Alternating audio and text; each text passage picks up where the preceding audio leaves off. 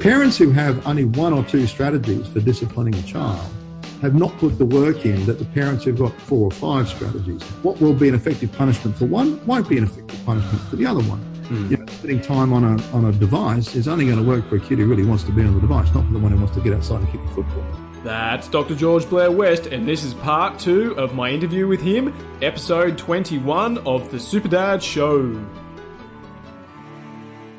Now, let's move on to talking about parenting. And you say that we parent the way we were parented or do the opposite unless we stop and think.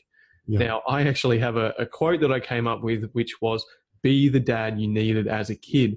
And you go under the comments and you see how many people are saying, I'm the opposite to the way yep. my dad was. Yep. Can you explain what you mean? Yeah.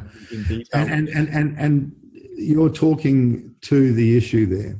You see, this comes from the first book we ever wrote. My wife and I wrote this book together. It was never published because it was on child discipline. Mm. And we went to publish it. We actually had a publisher who said, Yeah, we'll publish it. Good idea. Except we want you to take out all that reference to the science and the research. the point was, we'd written the book because there were no books out there at the time. And this is when our kids were young. So this is 20 years ago. Mm. There were no books out there that really reviewed the research. And most of the, the handful of books that were out there on child discipline were books from, you know, mums who had six kids. And that was not a bad qualification, but not the best either. And so we wanted to write a book that really reviewed the research and the evidence. And, and anyway, they wanted us to take that out. So we never resolved that problem. That was one of those unresolvable issues between mm. a publisher and an author, and the book never got published. We did run some workshops on it. But I do have a particular interest in child discipline, you know, for that reason. Yeah, yeah. And, and we're going to ask a question about that soon. Yeah. yeah. And so what, what happens here is that you, you, we're, we're walking automatons our, un, our unconscious mind is designed to give us as many automatic responses to situations that life throws at us as possible. And our conscious mind is designed to pick up the ones that are left and that, are, that we don't have an automatic solution to. Otherwise, we would just be overwhelmed by mm. life. So, you know, in our day, psychologists have worked out that about 90% of the decisions we take are taken mm. automatically. Mm. Mm. And just on that, we'd like to think maybe that the 10% of decisions that we do decide to take consciously are the important ones. Bad news on that. We actually, the, the 10% of decisions we do take consciously are the ones we like to take, the ones that we want to play with. The difficult ones we will, again, respond to automatically. Mm. So you've got to remember, we're walking automatons. So when it comes to a complex task like parenting, if we don't stop and think, then our brain is just going to pull up a template and guess where they get it from? Yeah, yeah. You know, it's whatever happened to us. Yeah. Now, the slightly better version of that is when people go, I don't want to do what my parents did to me. They were horrible in this area. I'm going to do the opposite. And I got to tell you, that's only slightly better, and often it can be worse because okay. what the opposite of what a parent did has got its own problems. So, you know, as I said before, you know, undercaring is a problem, overcaring is a problem. Mm-hmm. And in the same way, you know, we've got to stop and think. Now, this is where partners are at their most valuable.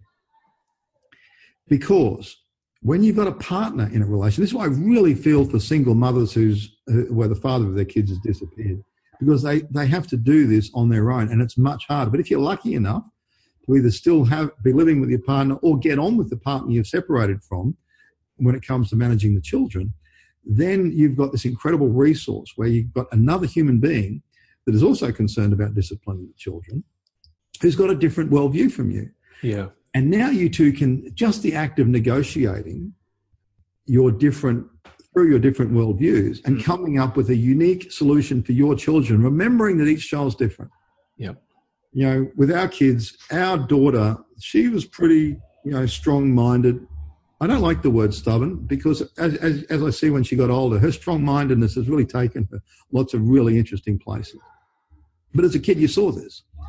And she needed much stronger disciplinary measures put in place than our son, who was a bit more, a bit more timid, a bit more quickly aroused. You could often just say to him, "Look, mate, you know, let's stop that," and just look at him and use a tone of voice, and, and he would. Mm-hmm wouldn't work with our daughter. So you've got to come up with unique solutions, not between just you two as parents, but for each child. Yep. And people say, oh, but you got to treat them all the same. Well, no, because even kids work out. And we discussed this with our kids. If, if, if necessary, you explain it. No, we use different strategies for each of you because you're individuals. You're different. Mm. What, what will be an effective punishment for one won't be an effective punishment for the other one. Mm. You know, limiting time on a on a device is only going to work for a kid who really wants to be on the device, not for the one who wants to get outside and kick a football. Yeah. Yeah. So what we've got to do as parents is we've got to stop and think. We've got to think about our child, what's and, and one of the things that came out of our and we, so we've got to think about our child, we've got to think about our partner's viewpoints, and then we've got to come, up with a unique solution for each kid. Mm. And this takes work. And if you want an example of you know the work that makes a relationship a success, we're right in the middle of it now. Yep. Yep. Look, And then we've great. got to come up. Yeah. One, one- one of the research findings that we, we put, put in the book was, and it was a very interesting one, very simple one. The parents who had the best, the most well adjusted kids, and this is the research we're really interested in, is Mm. What parenting strategies when kids are five turn into being well adjusted kids when they're 15 or 20. Mhm. That was the research that we were most interested in that drove the, what we put in the book. Mm. Because it's not, we're not very interested in what seems to work in the short term. We're interested in what makes them healthy adults, yeah. healthy- healthy young adults. Yeah. And one of the most profound findings was that the parents who used the greatest range of disciplinary measures had the most well adjusted kids. wow. Very, very simple, but very profound and strong finding that was replicated Mm. by any study that looked at it. Because what they're playing with is the parents who have only one or two strategies for disciplining a child have not put the work in that the parents who've got four or five strategies have. Mm. Mm. And that's all it is. It's, it's mum and dad sitting down and saying, okay, we've got this problem with our kid. Hey, what happened in your family? What happened in my family? This didn't work very well. That wasn't bad. Let's do our version of that. Yeah. This speaks to the other big issue, which is parents have got to be united in the disciplinary measures that they bring to their children. Kids are the first to, you know, divide and conquer. They, they, they work that one out Yep. without having to go to, you know, battle school.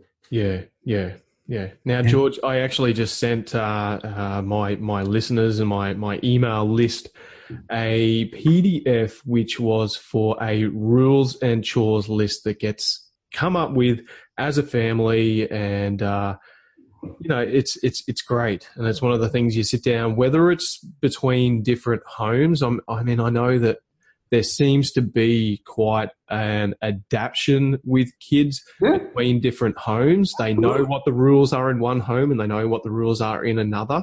But Absolutely. ultimately, what you're saying is if both sets of parents can come together, whether divorced or not, and come up with those rules as a family that are enforced consistently. And yes, they can be different for each child and the rewards are different and the and they might consequences and they might be different in different homes because of different imperatives.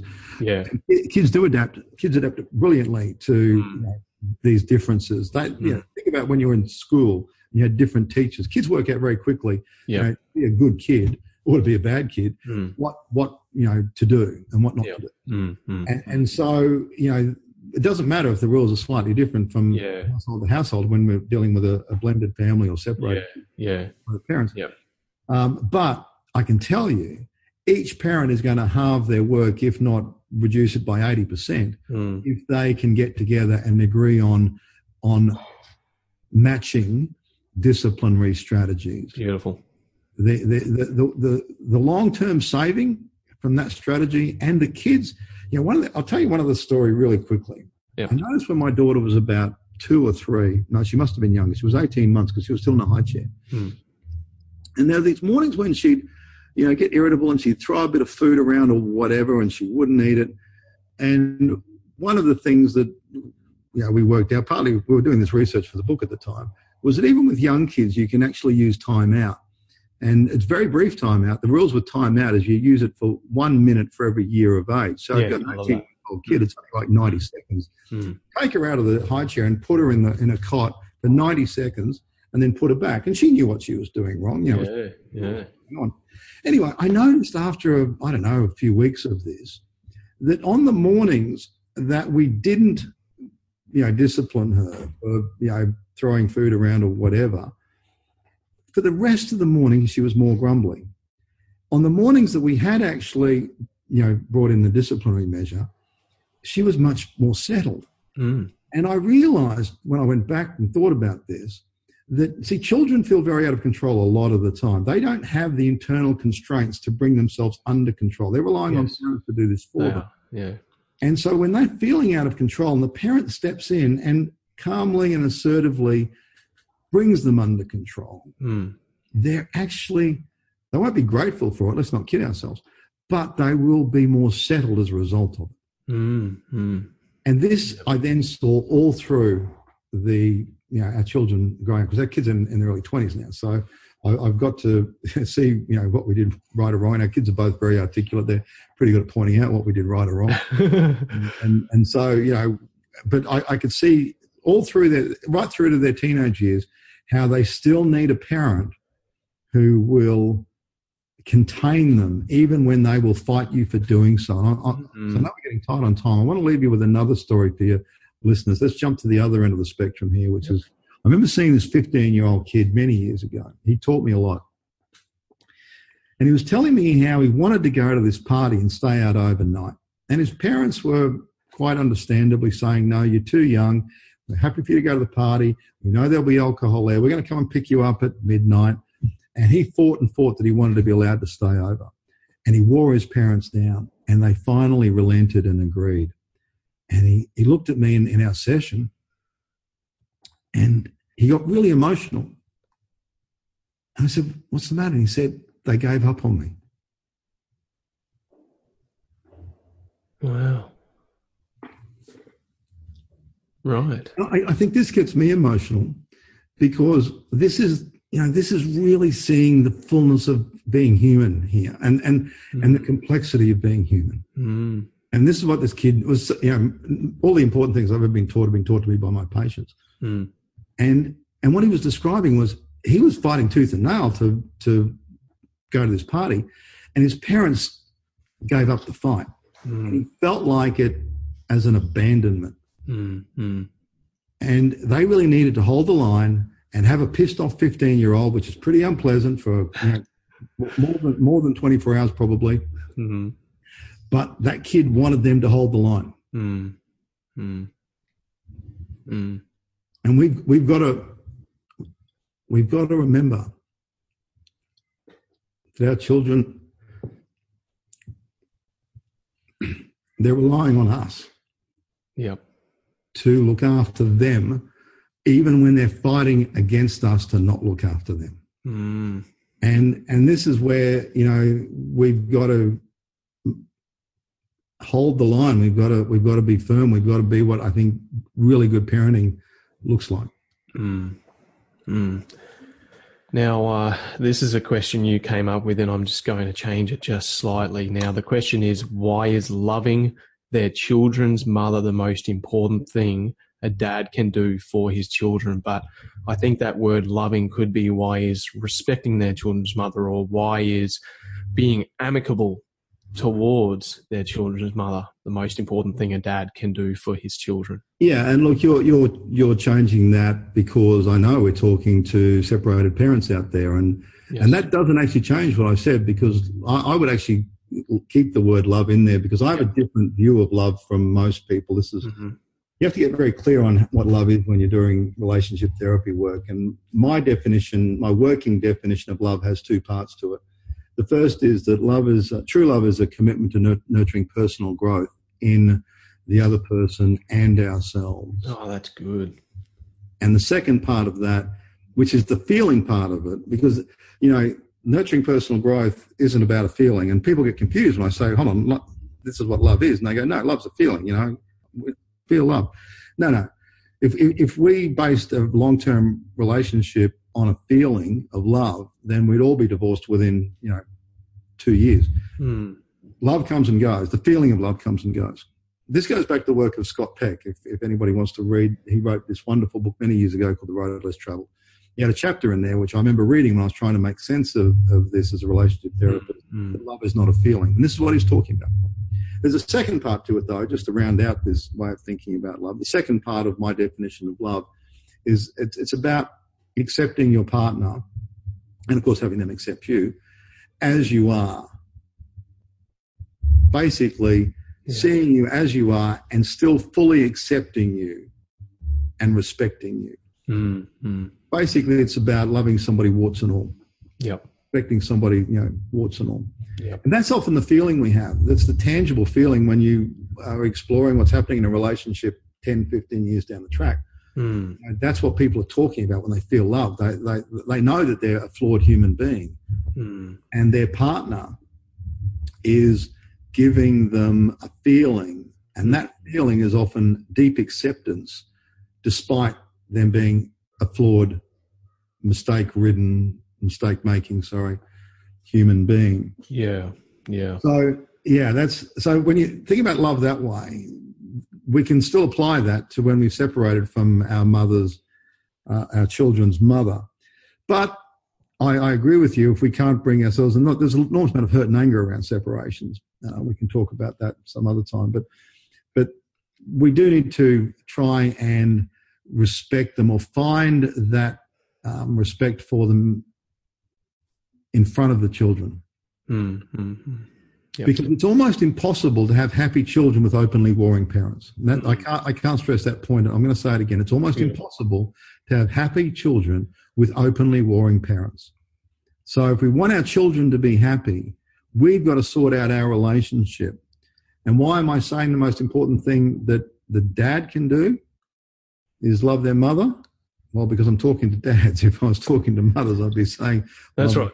And we will have some mothers listening to this, so it, it, Yeah, it goes both ways for sure. absolutely. Yeah.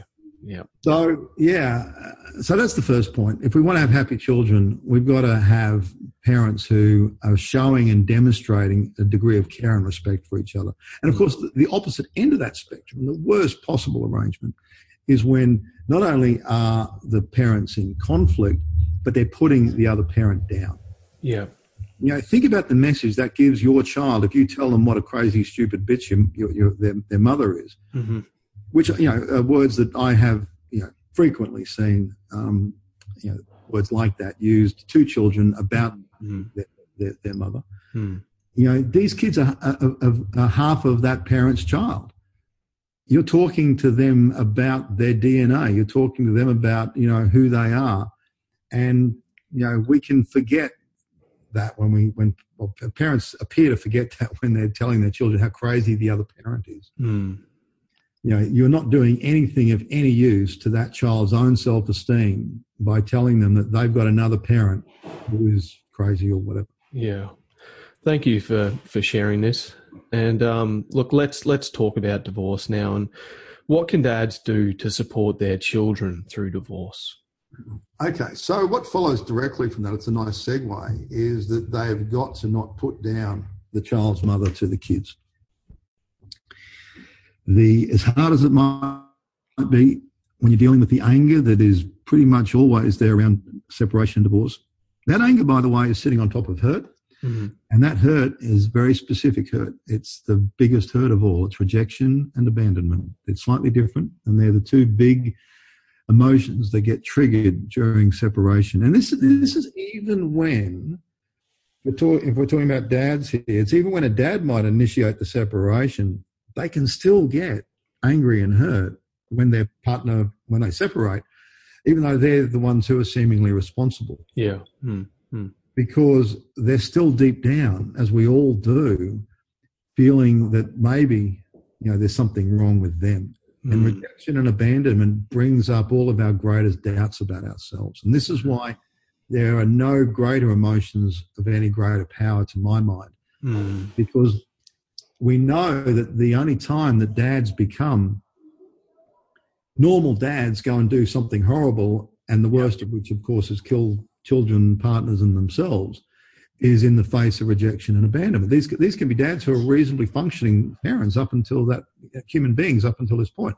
So we're talking about emotions that can take not a psychopath, not a criminal, not somebody who normally does bad things, and make them do some of the worst possible things. So we're dealing with very very big emotions here, and and we just have to be ready for that. And we've got to then being ready for that, knowing that we've got these big emotions coming up, really put the effort in to talk to our children about their other parent in a very different way. And then, of course, a related issue to that is using the children as pawns to try and get at your uh, your, your, your ex partner. Yeah, yeah.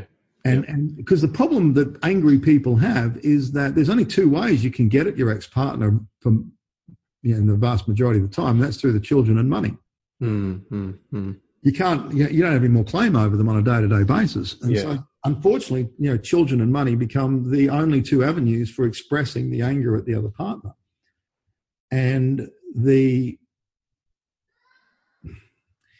the most critical, if we're going to rein in one thing, if we're going to make one change after divorce, it would be to to know that you're going to have those powerful emotions at play, that they're going to bring up your greatest um, personal doubts about yourself, Yep. And that you're going to be at grave risk of this, and to be extra careful when you're around your children Mm. to to not put their other parent down and to not use them as pawns. What I mean by using them as Yeah. pawns, Yep. it's like when the other the other parent wants to go out to an important event, you know, maybe on a date with with their new new love, and it's your their turn to have the kids, and they say, "Can you have the kids?" And you go, "No, not going to happen." Mm. Mm. Um, or when the kids want to come over and you know that's going to free the parent up to see their new partner, and you Mm. say no to the kids because you want to keep the ki- kids there so that they have to stay home and look after them. In these ways, kids get used as pawns Mm. in playing out this hurt and anger. Yeah. And, you know, it's just a disaster for kids. This, Mm. it, it, it, it just, you know, there were often parents when they divorce are thinking, you know, what can I do to look after my kid through all of this? And then they do, you know, shit like that that just undoes Mm. what often Yeah. trying to put in.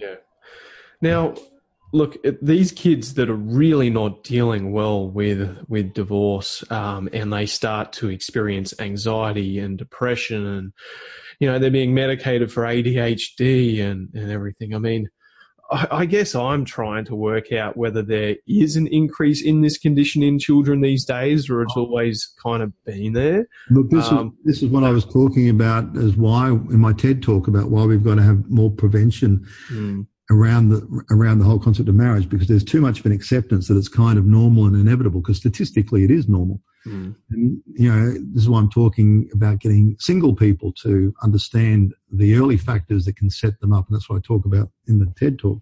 uh-huh. But yeah, children are just so at risk here, and we've really got to be. We, really need to be going out of our way to look after. them. I'm going to give you. I want to give you one strategy here that I'm inevitably coming to with most of my parents Please. that fixes a whole pile of woes when it comes to children who are suffering anxiety, eating disorders, you know, body dysmorphic disorder, which is very common amongst, or more common amongst children who are, um, you know, going through these kinds of things where they become overly concerned about their appearance and so on. Mm, Yeah, the single most important strategy, and it's really a variation on date night, so it kind of marries, you know, to our earlier conversation. But this is where parents spend one-on-one time with their child, and they do something, and this is very important too.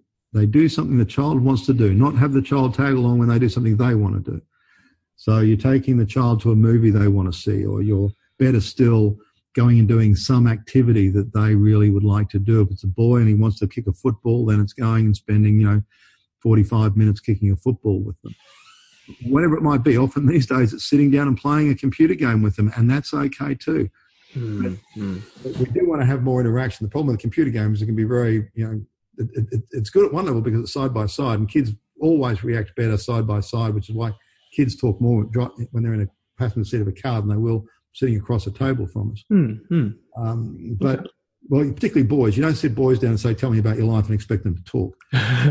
With boys, you go and do shit with them, Mm, and they'll talk while you're doing stuff with them. mm, mm. Gaming, yeah, not so much because games are designed to be very engaging. But you can often do a bit of gaming and then you can go and do something else, and it all becomes, yeah, we'll let, let's go and kick a football for 20 minutes, and let's go and play a game, you know, your favorite online game for 20 minutes. Hmm. Know, but it's so, so this is what we call special time, but it's got to be one on one because here's the thing: you and I are sitting here chatting. If God decided to flutter in and, and, and, and visit both of us, we wouldn't quite know which one of us he'd come to visit. you know, we he might say, look, you know, you guys have a really interesting conversation. You just thought I'd drop in and say hi. But in the back of our minds, we're going to be going, yeah, maybe Jared knows something that I don't hear, and God really is interested in his work. And you might be thinking, yeah, maybe he's here to see George because, you know, he's the expert in this little space here. We don't know. And this is the problem. Kids see their parents as godlike, right? Mm-hmm. But guess what? If God came and visited either of us on our own, we'd feel pretty special, wouldn't we? We would. And there'd be no doubt about it. And so while we've got to have family time as well, the problem with family time is if there's two or three kids, I've often had one kid tell me, yeah, we had family time growing up, but they weren't doing it for me. They were doing it for my other kids, they, the kids they got on better with. You know, my brother who really liked to kick the football. You know, he did. We were out and about doing that because he dad dad was a football player. You know, Mm, mm. so we've got to do one-on-one stuff with our kids. yeah. People yeah. who are lucky enough to have two kids, it's really easy because you Yeah. just one parent takes one and the other one takes the other. But if you've got three or four, you're yeah. around. Or Mm. the other thing is when kids are going through difficult times, you just spend more time with that kid one on one in special time. Yeah. Explain this to kids. They get it. They say, look, your sister's going through a tough time at the moment. We're going to be spending some extra time with her. And of course, down the track, you've got to make sure you do it. Yeah. Yeah.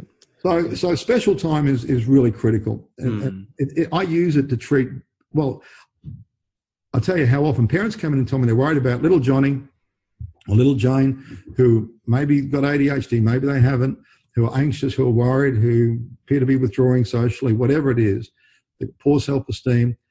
One of the questions I will you know, pretty quickly get to is how much time do you spend one-on-one with your kids? And I Mm. can tell you the answer that I get nine out of 10 times is, oh, no, not really. We do stuff together. I say, like what? And then they basically tell me about where they kids tag along when while they do stuff, Mm. or they do stuff as a family.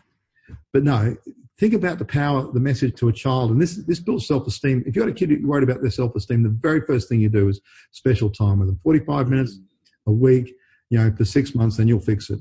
Because the kid with low self-esteem thinks they're not important. So if they're most godlike people in their world, which are their parents, give them the most valuable thing those parents have, which is time.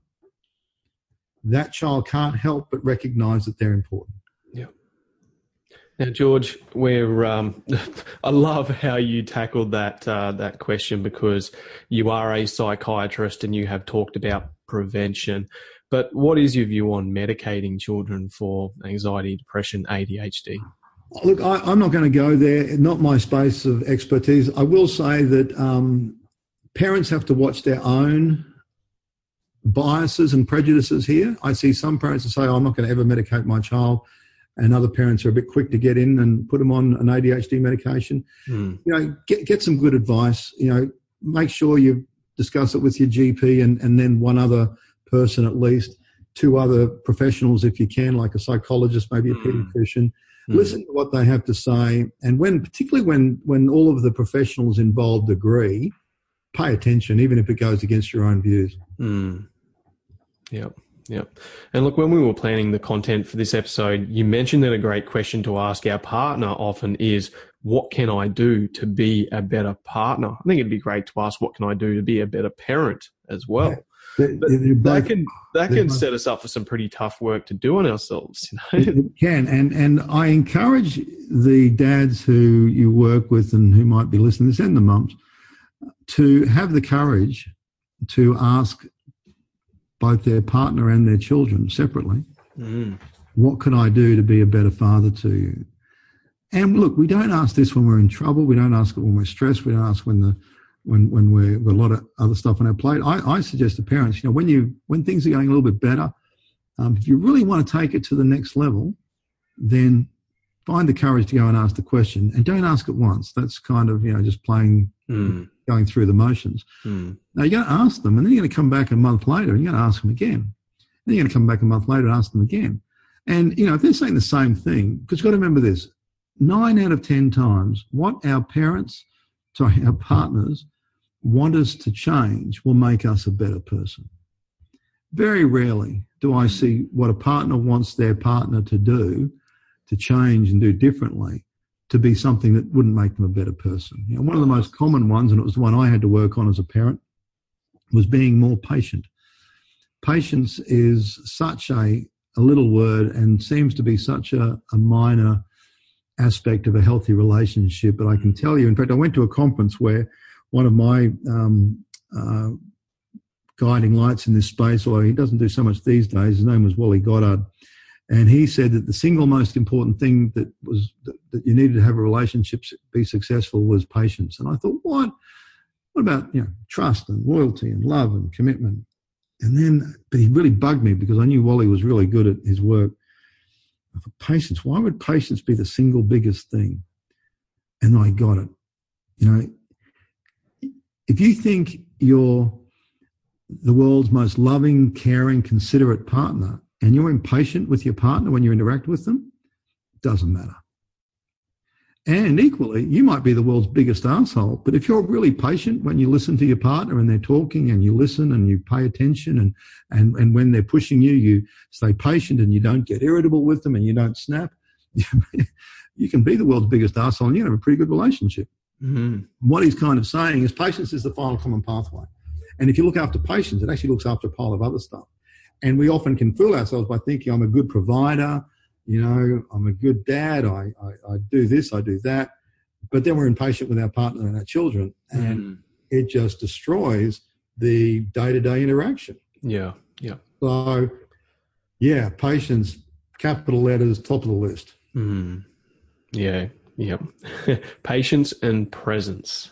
But yeah, so going back to your question here, when when your dads are feeling up to it, when you when your mothers are feeling up to it, uh, go and ask your partner what can I do to be a better partner? Mm. Listen really carefully to what they say because I can tell you this if you actually go away and do it, and then you come back a month later and you ask them again, and they say, Yeah, actually, you have changed that. You know, you're not that irritable bastard like you used to be. Guess what happens next? They start to look at themselves. Now, wow, yeah. you're going to have to finish up in a minute or two because my yep computer's about to die and I don't actually have the charger with me. I've um, got one more question. That's fine. There are so many philosophies when it comes to parenting. What are your strategies for disciplining children to teach good behavior and bring them up as responsible adults? Right. So this goes back to a couple of things that we've spoken to. This goes back to modeling. Yes. Goes back to treating their, your, your, your partner with respect. Mm. not bring kids up to be respectful to others if they have not been witness to that in their own home. It just can't happen. So w- this is a modeling question.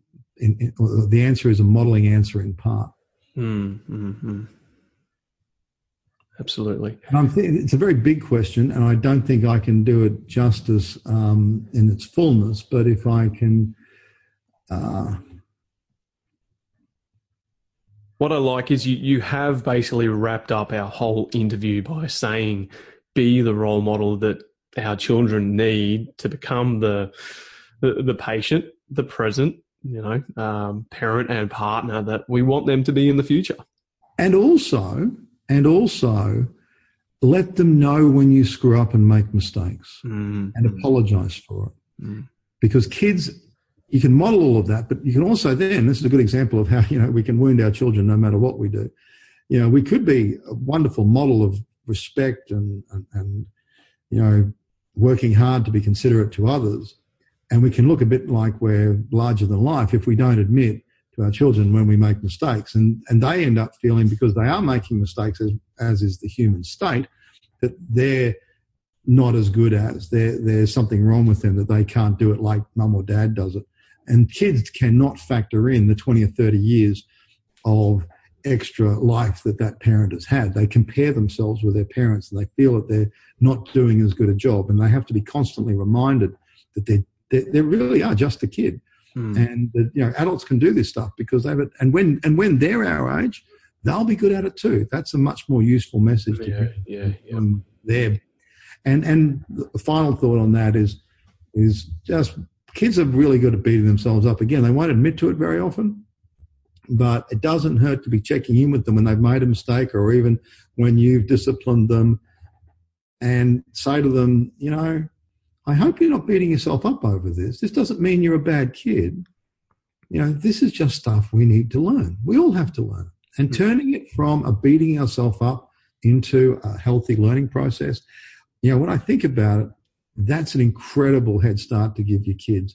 You know, we know the people who are most successful in business, you know, the entrepreneurs who make it are the ones who see mistakes as setbacks that you learn from rather than evidence that you're not good enough and don't deserve to succeed. Absolutely. Dr. George Blair West, I have thoroughly enjoyed our conversation today. I think you're amazing and you have uh, so much wisdom and uh, and you know learnings to share with our audience. So I'm really looking forward to future conversations with you. No, look, it's been a pleasure, and I'm really I'm I'm really enjoying these very uh, articulate and and insightful questions you're asking. It's allowed us to cover a whole pile of ground here that I don't often cover in these interviews. So that's been really cool.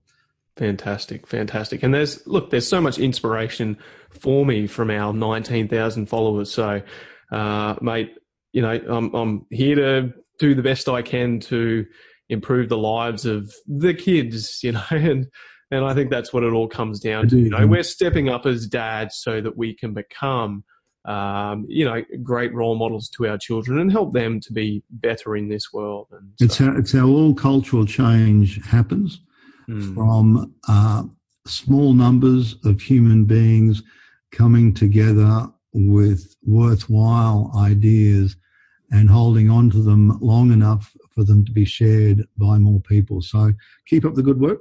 I love it. We'll catch up again. Great. Thank you very much, George Blair West. This has been episode 20 of the Super Dad Show. Join us next time, and uh, we will make sure that we get George Blair West on again to uh, unpack some of these subjects further for you. Have a great day. Whether you're a dad or not, if you listen to the show and you love what you heard, please go to www.patreon, P-A-T-R-E-O-N.com slash superdads online and sign up as a patron for just $5. In exchange, I will send you a coupon code to use in our superfamiliesonline.com merchandise store and you can get $5 off your first purchase and order a super dad, mum, kid, or teen t shirt and other merchandise. Thanks for listening.